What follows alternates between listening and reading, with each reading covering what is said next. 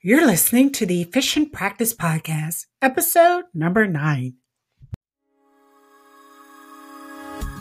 Welcome to the Efficient Practice Podcast. If you want increased productivity, profitability, and a better quality of life, this show is for you. And now, your host, Dr. Evelyn Samuel.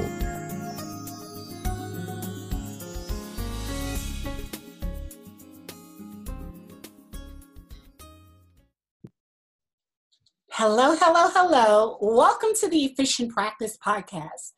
I am your host, Dr. Evelyn Samuel, and I am super excited about our interview today. I have a treat for you all. I have one of the greats in dentistry, one of the people who's contributed most to our wonderful profession. So you're going to want to listen to the end of this interview. Today's guest is Dr. Ron Jackson. Hello and welcome to the show, Dr. Jackson.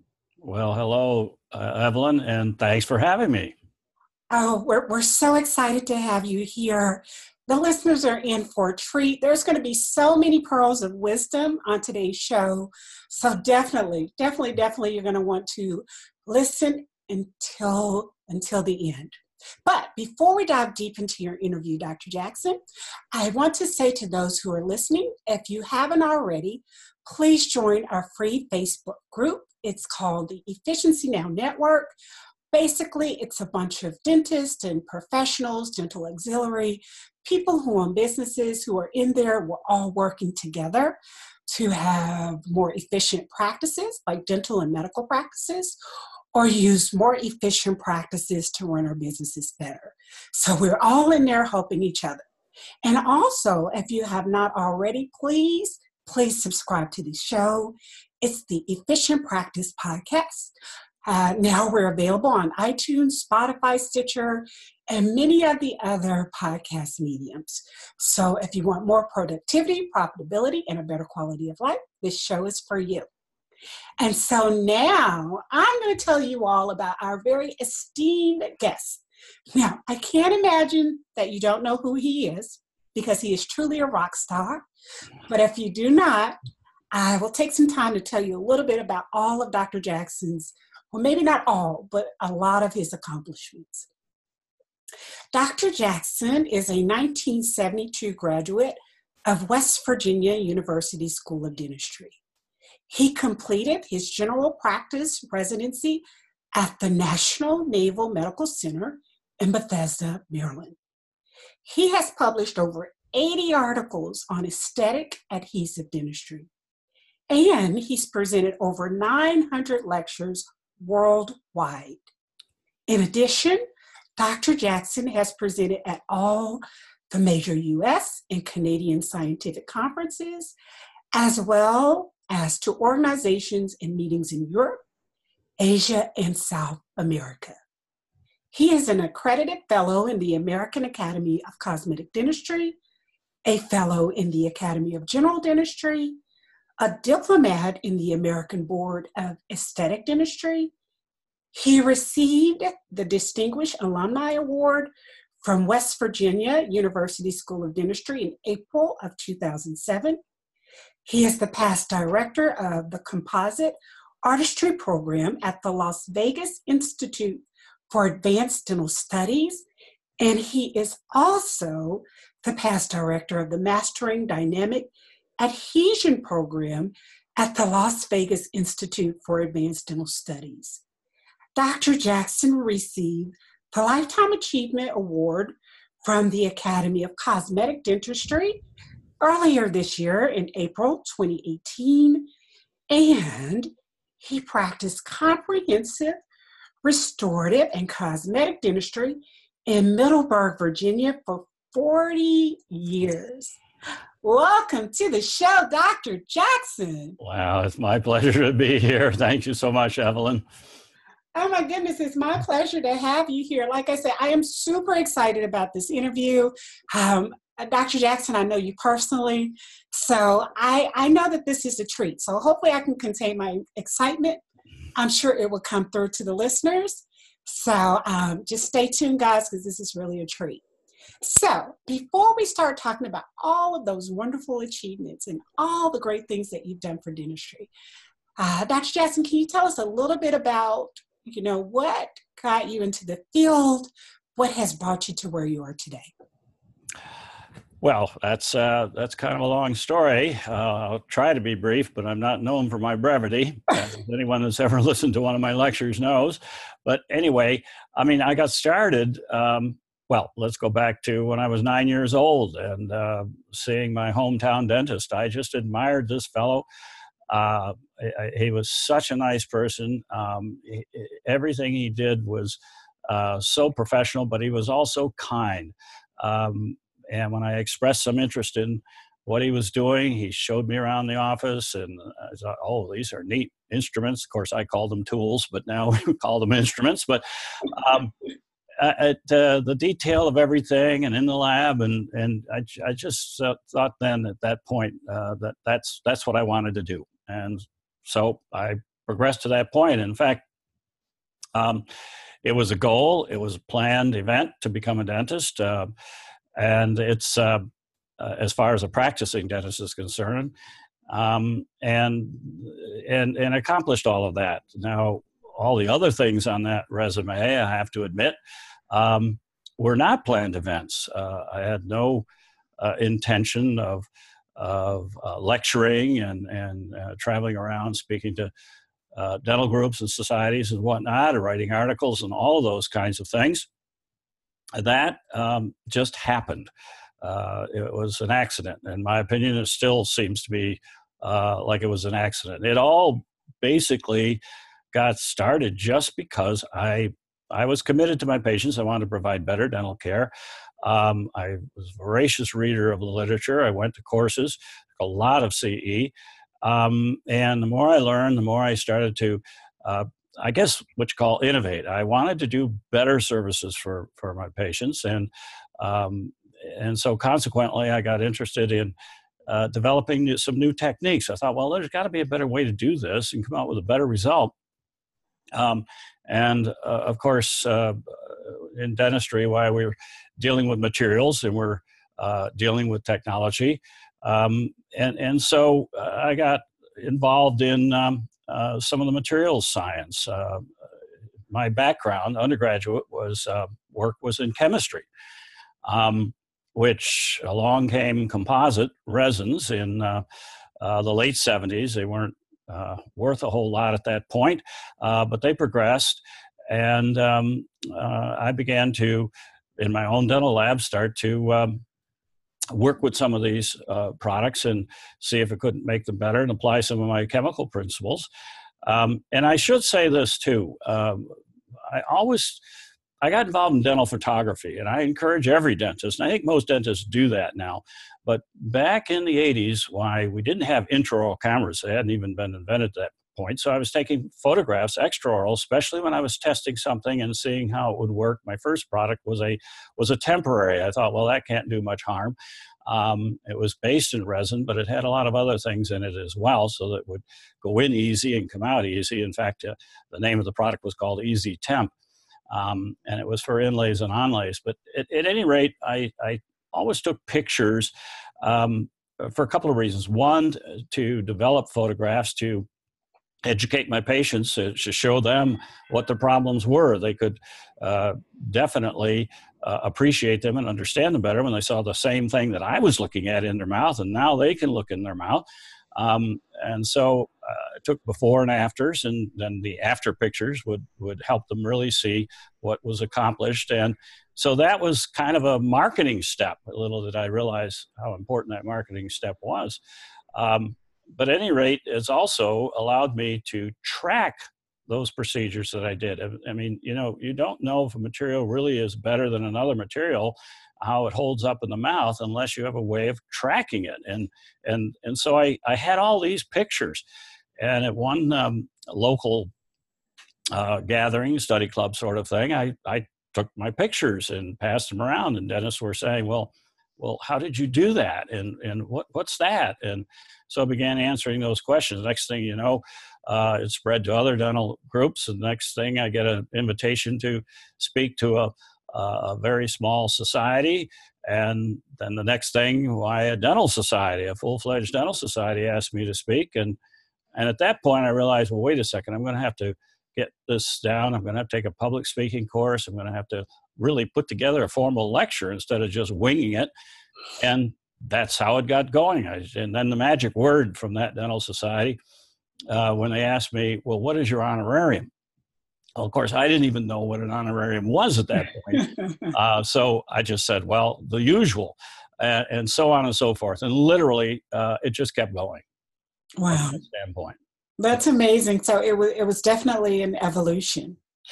Yes, uh, it, it evolved because from that standpoint, then uh, then people's uh, then editors from different uh, journals started asking me for some articles on some of this stuff, and that's when I began to write. And yes, uh, got invitations uh, to do work at at the various universities in the postgraduate programs. then a live patient came along at Las Vegas Institute, which I was there for 20 years uh, worked with Ross Nash down at his learning center, and um, it, it just kept going. I really enjoyed the practice of dentistry.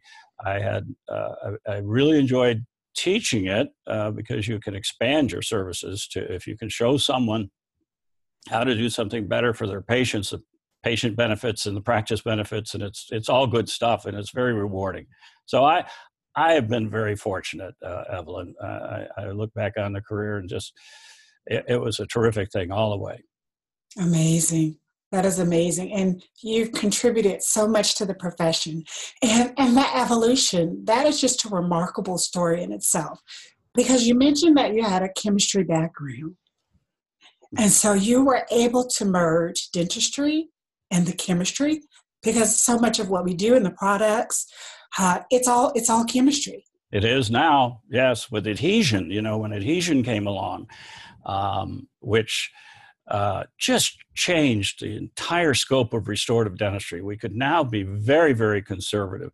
Uh, we could we could build teeth up as they are rather than um, you know cut them down and, and crown everything. Um, it just it, it just revolutionized the whole and that's of course uh, adhesion is uh, is chemistry. Uh, it's it's all chemistry. So uh, it came along and i jumped right on that because i was so fascinated by it. Uh, and and still the future is is is is terrific in dentistry. It's exploding in all aspects.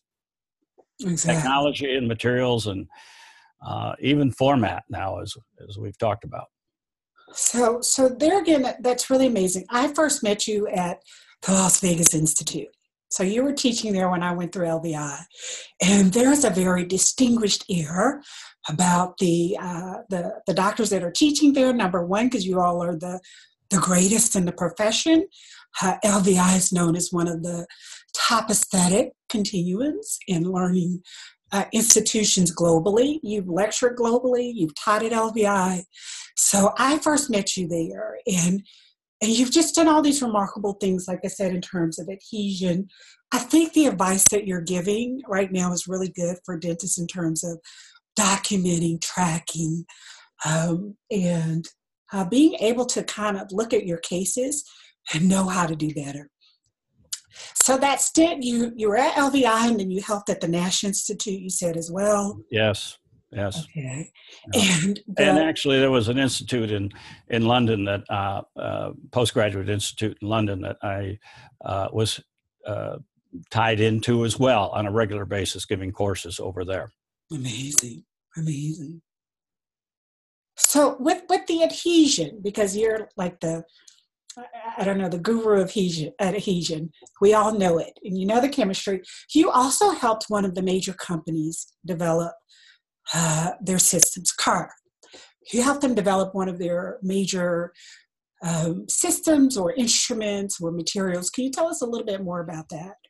Yes, and and uh, again, that was an evolution. Um, companies would invite me, and and uh, this was uh, something I want to also mention was that it was a, um, a fee for service sort of thing, um, contract to uh, work with them in developing uh, various products, uh, whether it be temporary materials or composite resins or adhesives. Um, there. But the the the process went on for the last 25 years actually. So it's it's it all built up to um, uh, a product, uh, as you mentioned, from uh, the company is now called KaVo Kerr, and the product is called SonicFill. And it's the culmination, if you will, of, of all this time and effort and uh, learning that, that happened all before it. And, and, I'm most proud of this particular product because this is a product that's good for the patient and good for the practice, good for the dentist. Uh, and it combines the technology uh, sonic energy, a handpiece that delivers high frequency vibration, uh, with a unique composite resin uh, that has chemistry in it that responds to this uh, uh, high frequency vibration or sonic energy. It's a highly filled paste composite, like a lot of composites are, so it has high strength. Um, but these modifiers, uh, when this high frequency vibration happens, uh, uh, lowers the viscosity. So you have a very high sculptable composite resin, but it goes in as a low viscosity material, similar to a flowable. It's vibrated into the cavity in the same way that we vibrate stone into an impression. Um, so the concept is something we've been doing in dentistry for a long time. We just haven't applied it to uh, to filling teeth. And so it goes in and, and, and as a low viscosity, adapts extremely well uh, long it's a bulk fill so along with a lot of good bulk fill materials in the marketplace Wiley has uh, and this is where big advances have taken place. You know we were always taught you couldn't put in more than two millimeters at a time mm-hmm. because they wouldn't cure the depth of cure wouldn't wouldn't be uh, deep enough to cure more than two millimeters. And also the issue of shrinkage stress would be too high and there'd be all kinds of negative things that would happen open margins etc well all of that's been accomplished through chemistry as well um, so you have bulk fills and uh, that four or five, in case of SonicFill, it, you can cure five millimeters deep. Uh, and, and, and it has actually, and I'm now uh, just quoting the literature, uh, the lowest uh, shrinkage stress of all uh, materials on the market. Uh, at five millimeters, it has a much lower shrinkage stress than even a material at two. So, consequently, uh, you, you, can pretty much fill 80% of the teeth in one uh, three or four second uh, procedure. That is, the filling happens in three or four seconds. So, what I was getting at is the patient, because of these features, they're in the chair less time. And every patient would like to spend less time in the dental chair, let's face it. Mm-hmm. Um, and, and without compromise. In fact, I, I believe that uh, it's faster, easier, and better because of the adaptation. But what's good for the practice is, is it, uh, of course, procedure can be um, accomplished in much less time um, but also um, with less effort and less work. And the older I am now, uh, having been around quite a long while, why uh, that's very important. So it saves time and effort, and, and that's good for the practice. And, and so I'm very, very proud of that material. It's gone through its evolution. It keeps, continues to improve. The original, uh, and then uh, uh, SonicFill 2, and now, of course, recently SonicFill 3. And I'm still involved. Um, and again, this was as uh, as a paid consultant, all, all of these projects, and I identify that in every lecture or any article, uh, any connection I've had with a product, a financial connection, why I've identified it. So, uh, but I'm I am very proud of, of, of, that, and I'm not done yet. I'm still still doing some of these uh, um, consulting uh, gigs, and um, uh, I enjoy that. As you know, I've retired from private practice um, mm-hmm. two years ago, and uh, now, uh, this is uh, also a place where we met. Um, I volunteer in our county's uh, free clinic, something I've always wanted to do, but never had the time to do it. Uh, but first thing uh, after uh, retiring, I wasn't going to be done with dentistry. It, I love what I do. Um, just can't do it every day, all day, like young people can, like I used to be able to. Um, but I enjoy uh, giving back, uh, and and this allows me to do that, and and I'm still enjoying doing the dentistry. So, um, so I do that, and um, the consulting and um, uh, winding down on the lecture circuit now because um, I prefer to uh, watch the grandkids grow and and not be on an airplane so much.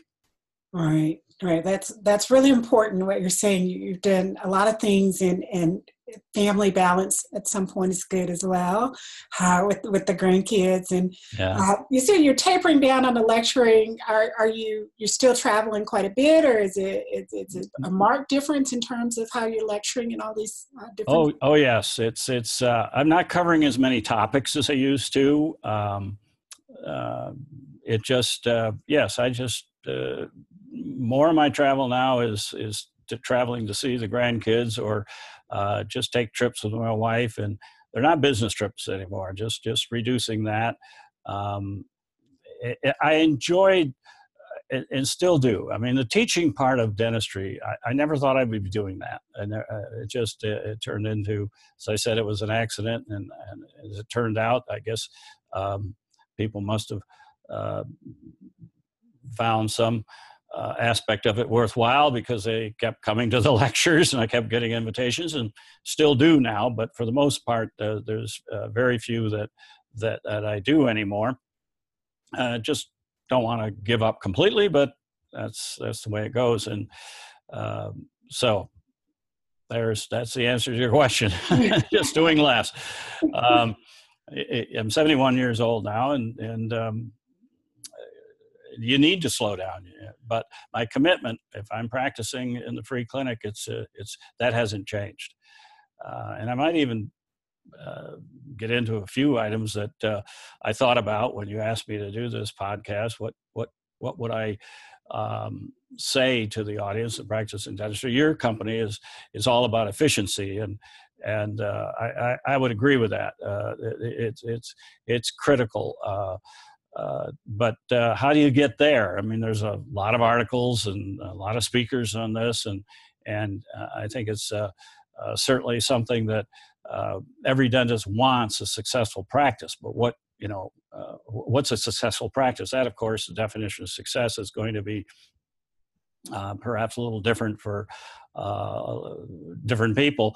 Uh, but whatever you, do, however you define success, why uh, you certainly want to achieve it. And and we're taught in dental school how to uh, healthcare procedures, how to treat our patients uh, with procedures and uh, identify and diagnose and.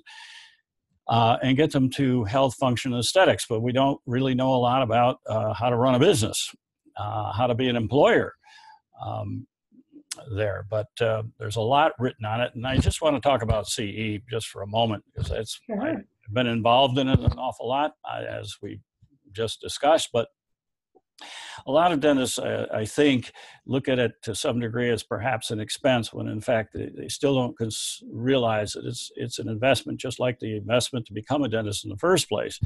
And I would encourage uh, uh dentists to just just get on that CE bandwagon and and and learn, uh, stay competent, and you know when when you uh, increase your your competence.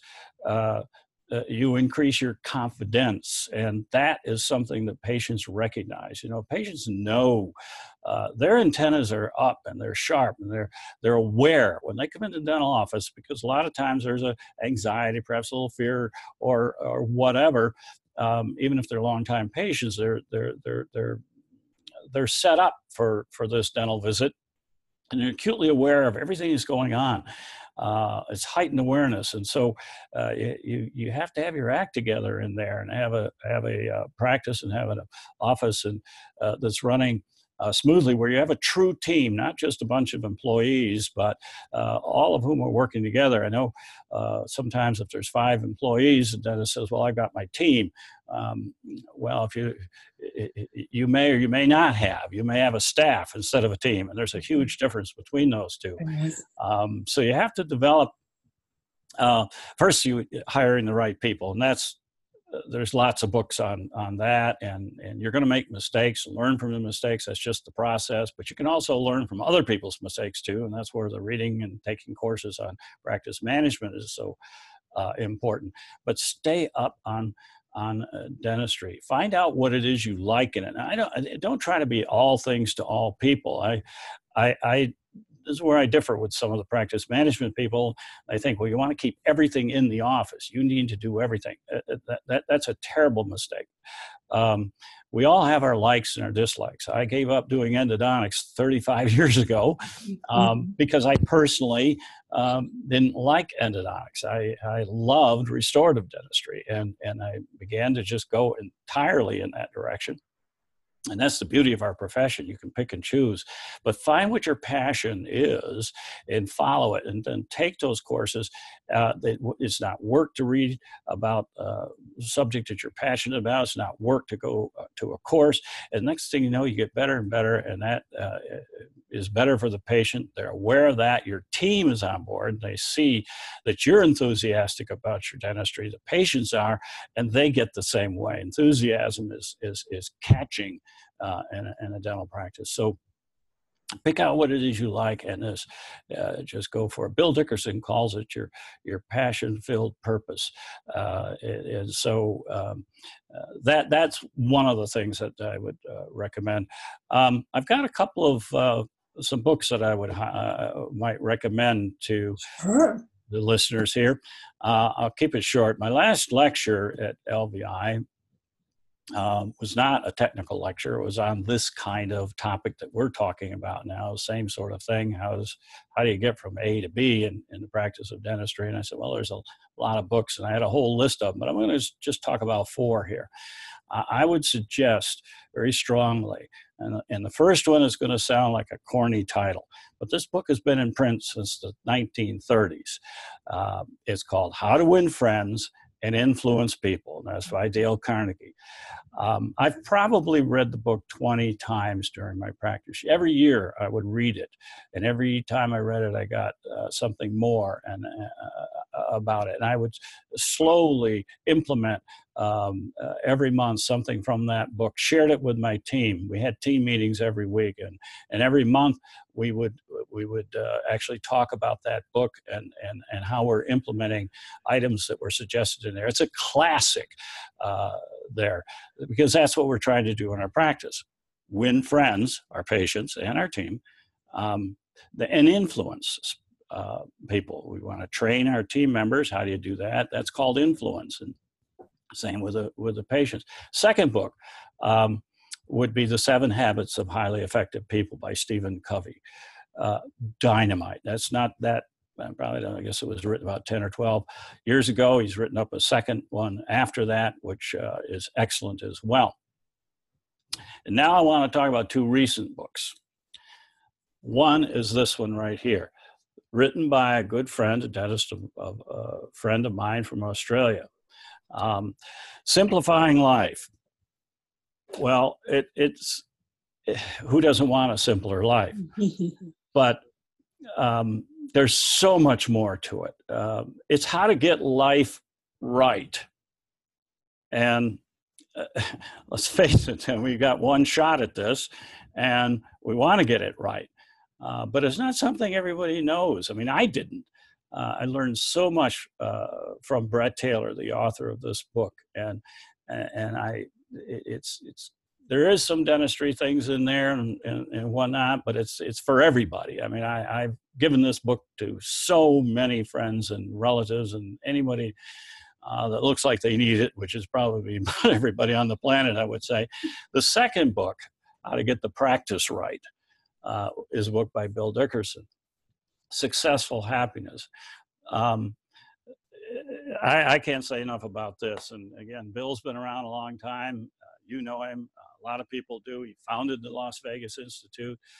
Uh, his wife Heidi, uh, terrific person, and the two of them um, running that. It just it's so uh, worthwhile. I can't encourage uh, people. Just those four books. Uh, they're easy reads. All of them are easy reads um, and share them with your team and talk about them. And I think they'll have a huge impact, along with all the other uh, courses and things that you can do out there. Absolutely. That's a, a, words of wise, excellent advice, finding a team, practice advice, reading books. I absolutely love reading books. I read everything. And I think that's one of the pearls I picked up early early on on the way. And like you said, the books that you're recommending, they're not just for dentists. Uh, of course, we are dentists, so we're going to attract a lot of viewers uh, who are dentists or medical professions. But these tips are universal and they can be used for anyone in business or just in life. Yes. So, yeah, uh, very good advice. Um, so, you've lectured all around the world. You just talked some about some some pearls uh, of wisdom of making a successful practice. Uh, and when people are listening, they're listening to you and they're like, oh my goodness, this is Ron Jackson. So uh, he's lectured everywhere. He's done all these articles. He's um, been at all of these uh, uh scientific uh, continuums and spoken across the globe. Uh, you had a practice, and you were just talking about some of the principles of, of you know, getting, winning the patients, influencing the patients, and helping your team members and some things like that. But you started in a really small practice in a small town. Is that right? Uh, yes. And so people are listening and they're thinking, "Oh my goodness, he's Ron Jackson. He he helped develop the you know the uh, sonic SonicFill and." Uh, what would you say? How did you how did you start your practice in it's, it's Middleburg? How how did that happen and uh, how well, did how did that happen? The um, uh, the introduction, I think you mentioned about the general practice residency at the Bethesda Naval Hospital, which Bethesda Naval Hospital, right outside Washington D.C., um, is now called Walter Reed. Uh, it's a weird sort of thing. They closed Walter Reed Hospital, very old hospital, Army hospital in Washington, D.C. They moved it into the Bethesda Naval Hospital Medical Center facility and changed the name to Walter Reed. But anyway, I was there from 1972 to 73 and um, a wonderful experience. I, learned so much there. And uh, we would drive around Virginia. It's always fascinated by Virginia because it's a state that's kind of between the north and between the between the north and south, middle of the country on the east coast, rich in history, uh, beautiful state. So we drove around the state, and when we and where Middleburg is is 50 miles west of Washington D.C. It's the foothills of the Blue Ridge Mountains, beautiful rolling hills, farmland, and I just fell in love with this one stoplight town called Middleburg, and uh, started the practice after uh, after Bethesda. I needed uh, to, three more years obligated uh, in the Navy, and I was stationed in London, England, with the Navy. Tough duty, but somebody has to do it. and uh, uh, well, that was a wonderful experience as well. but came back, started from scratch. Um, I felt good about my my dentistry uh, at the time. I've, I've always kept up and worked hard and, and been committed uh, to excellence. And uh, but I didn't know anything about private practice, uh, and I had to learn it all. I my communication skills weren't good. Uh, you know, I, I remember uh, that the way uh, you got hired, uh, at least in the beginning in my practice, uh, the way you got hired is you came in, you applied for the job. Basically, I said, "Let me see your hands." I counted the fingers. If there were ten, they were hired. I mean, it was all I could do. Uh, well, it was a merry-go-round, coming and going. No one was fulfilled. I was miserable. Uh, insurance was going. I thought you had to be a, involved in insurance at that point, and and and quite frankly, I was miserable. I mean, you know, sometimes things don't happen until it, it, you know it's it, it, all collapses so to speak or you get very very uncomfortable before you actually get off your whatever there and get doing something about it and that i hit that fan uh, within a few years dentistry was not what i liked um, and uh, you know then I started to read these books. Sorry about that uh, phone call there. Um, and and and I committed to learning uh, a lot about people. My people skills weren't that good. Communication skills weren't that good. Um, and so consequently, I had a lot to learn, and I knew that's where I had to go because I had the dentistry down, but I didn't have the people stuff down and next thing i'm, I'm communicating better to patients i'm certainly uh, understanding people uh, strangely enough uh, uh, you know we don't get any people courses in any of our education all the way through k through 12 mm-hmm. or mm-hmm. college or anything i never had a people course so it, it, I didn't realize there was so many different people and I had so many different value systems, so many different approaches and and, and um, uh, personalities and whatnot. So I had to learn the four personality types, and it, it that helped immensely. And it's a lot of that's in the books that I suggested as well. But you know, uh, I committed myself to to long term employees. When I did retire uh, in 2016, my my front desk person had been there um, uh, over 20 years my chair side 25 years you know you you you get to the point where you just get better at it if you really commit yourself to it. It does take a lot of time. Let's let's let's face it it's uh, uh you talked about your two little kids um, running two practices and you're doing this and that and the other thing. I mean that's commitment and you're to be committed for it and i know your podcast and everything else that you do is going to help a lot of practices and uh, and that's good to share all that with with people. And that's kind of what i ended up doing as well but not everybody has to do that. I mean you don't have to uh, get crazy with the whole thing but i do think uh, you you you will never have a successful practice without um, uh, determination endurance uh, enthusiasm commitment all those uh, buzzwords that uh, any successful person uh, would would say the same thing in whatever it is they're, that they're doing. Um, training the team. I, I, know, Dennis, we're not good communicators. We tend to be introverts, and um, we sometimes. I remember one associate, uh, uh and I helped them. By the way, I had associates over the over the years. Towards the end, uh, last twenty years especially, because I was gone so much half the time. Um, and one of the things I never did was have a non compete clause with an associate. Um, you know, uh, patients aren't stolen, they're lost from a mm-hmm. practice. I mean, it, eh, it, eh, eh, so uh, if, if an associate wanted to set up across the street, I was fine with that. Truly, really.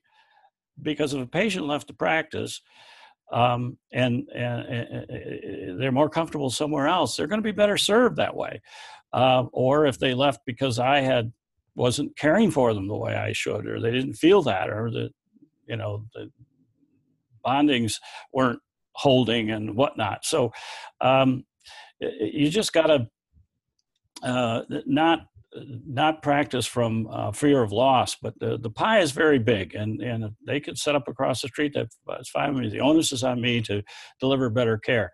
Um, and and so when it gets to I might go into some of this uh, on the DSOs. I hear a lot of complaints. Well, it, you know, they're good, bad. What? Uh, well, they are. Um, so uh, if a dentist wants to have their own private practice, they can. Um, the onus is on uh, delivering uh, uh, the highest quality of care, communicating well, having the right team, and um, uh, you know, just uh, doing all of the above and don't worry about the competition. I never looked at any other dentist as a competition, never, uh, as a colleague. Um, anyone that came to the area, I would welcome them. I'd go over or invite them over. Um, and, and the same with the DSOs. You, you, know, there's going to be good ones, there's going to be bad ones, there's going to, but they're they just exist, and and some of them are delivering, uh, I believe, uh, good care. Those that grow, and and and it's up to the dentist uh, what type of practice, what type of forum you want to practice in. Be your own boss, run your own show. You're going to be spending a lot of hours doing that, mm-hmm. uh, but there's a lot of potential fulfillment in that. It is all what you define as happiness and fulfillment for yourself. Others, like the you know the eight to five hours and the management aspects taken care of by others, um, there's a there's a there's a lot of benefits in that. You can still do high quality dentistry. Um, that's a personal decision. Uh, what you do inside the patient's mouth, really, no one really knows about it. I mean, the patient will certainly know about it if it doesn't work or they're uncomfortable. Post-operative sensitivity, of course, that's a adhesion. Uh, that's an adhesion. We're back to that again. Back on and let you talk about that. Yeah. no matter how good the material is, let's face it, it won't overcome poor technique. And so, uh, uh, but uh, I, I, think to worry about DSOs, I know that they've come along. Um, they've been in medicine uh, for a long time. Uh, is a foolish thing to do. Um, they are growing and and they're growing obviously for good reason i mean things don't grow unless there's a good reason i know right now i latest article 20% of the profession is uh, is now practicing in these large uh, dental service organization type environments, or even some of them now uh, dentists themselves. They call them DDSOs, dentist owned uh, dental service organizations, and and uh, so there's a lot of variety out there. And I know they're growing somewhere. I've heard numbers like 10 to 15 percent per year. And again, you can't grow unless you're providing a service to somebody. Um, there and but it doesn't have to be that way if if if that doesn't work for a dentist fine don't don't think you have to practice there um, I know some dentists coming out of dental school now, they've got a lot of debt and, and they need a job. Mm-hmm. Um, I can appreciate that. Um, so, uh, but that doesn't mean that's got to be your job for life. Uh, and it may be, it may not be. Uh, but uh, uh, read this book, uh, Simplifying Life, Brett Taylor, or the uh, Successful Happiness by Bill Dickerson, and, and you'll see for yourself that uh, you, you can have whatever it is you want to have. And that was the key, whatever it is that you want to have. So that success, the happiness is going to be unique for each individual. It certainly is. Yes. So you've just you've given us so so much um, uh, wisdom there, Dr. Jackson. So many pearls. I knew you would. You are a well of information. You're an inspiration. I am so excited that you came on the show. I will definitely have you back on. We could do a lecture all about adhesion if you like. I'm sure. I'm sure that listeners would love to hear that as well. You've answered a lot of my questions that I was going to present. Uh, and there again, it's because you're so knowledgeable. Um, now, before we close out, is there anything else that you would like to uh, present to the listeners? Or let me ask you this what's next for you? What's next for Dr. Jackson? Well, it, what's next is basically what I'm doing now. I'd like to do this as long as I can, as long as my wife is healthy and I'm healthy and we're uh, able to. Uh, I want to watch these grandkids grow up and and go through their school events and uh, uh be present. We enjoy that a lot. Um, we enjoy each other a lot. Uh, there are so many years where we uh, where I was gone. really enjoying that aspect of it. I'll just keep going in, in the free clinic as long as uh, I'm able to do it. Uh, the nice thing about our profession, our profession is so good. it really, it really offers so much. Um, I, I don't think we, when I was talking about a little while ago about the, uh, you know, always fear of what's next and, and what pressures are on uh, the profession on individual practices and people feel turn that around and and and and look at the opportunities uh, that that exist. And um, because it's amazing uh, you can you can really uh, we're very very fortunate. This has been a uh, this profession has been a a gift. Uh, it's been a joy. It still is. Um, and uh, I as far as what am I going to do next I right now it'd be more of the same. Uh, there's um, just just just good. And you had a second question. I can't remember what it was. I, this is what happens. I get rambling. That's just because because you're so knowledgeable. You just have so much experience and. Uh, but that that was basically it. it. it. was what's next. What's next for you? And and like I said, you're you're semi-retired, I would say. Yes. Uh, yeah. yeah. I couldn't go sit on a rock and and uh, no, that that wouldn't work for me. Uh, it's uh, it's just too much fun, um, and uh, and it's fulfilling. Let's face it. This is uh, happiness has a lot to do with fulfillment. Uh, how do you feel about your life and what you're doing, and and and there are that's not to say we don't run into issues. You know um, we we obviously do. I mean it's not all a bed of roses. It doesn't have to be a bed of roses. In fact uh, uh, this is what the definition of experience is is uh, uh it, it, that's what mistakes are. They're they're they're an experience and you learn from them. And uh, you know make it a lifelong learning experience. There's always something interesting going on. Um, so that's that's that's my outlook. Uh, what I uh, would say, how I see it. It's may or may not be right for everybody, and, and but it certainly has has worked uh, very well for me, and I'm very grateful. Great, great. And how would uh, listeners uh, get in touch with you? I know that you give advice. You help uh, dentists who have questions on adhesion and cosmetics. I know that you've made yourself readily available. We've known each other for years, but you also, you know, volunteered to help me with any uh, cases or anything of that sort. So if people are listening, they know you're this expert and guru in adhesion and, and materials and just aesthetic dentistry alike. How would someone get in touch with you? Well, uh, my email address um, is ron at ronjacksondds.com. And as long as uh, you don't email me when the patient's in the chair, um, it's a little too late then. Um, the other issue is uh, I also want to say, uh, yes, I still get a lot of emails. I don't always answer them right away because I've got life going on right. uh, and I'm not around all the time. But nevertheless, uh, so that's why, uh, you know, don't expect an immediate answer. You may get one, you may not. But, um, and I also want to say, too, that it's not a substitute for going to a CE lecture. Of course, uh, I, I, sometimes get an email, uh, teach me everything you know about adhesion. Well, you can't do that in an email. it just uh, doesn't work um, there. And uh, or I had postoperative sensitivity on a molar yesterday. What did I do wrong? Um, that's that's also not possible to answer a question like that.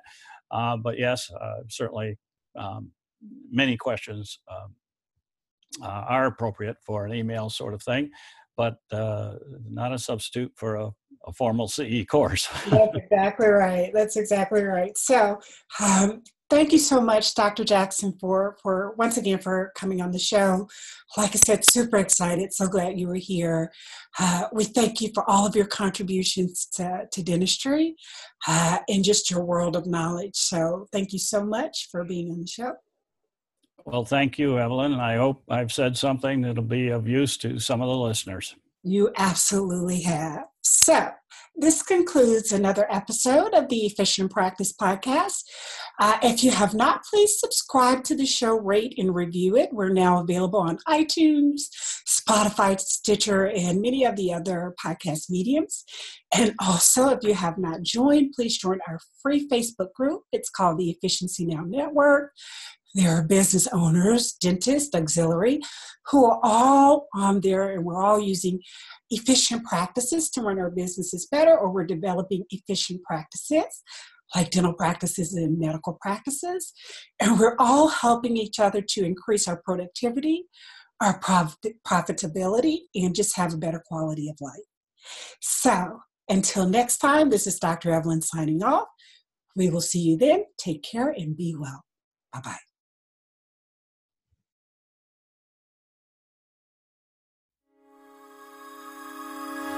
Thank you for listening to the Efficient Practice Podcast with Dr. Evelyn Samuel.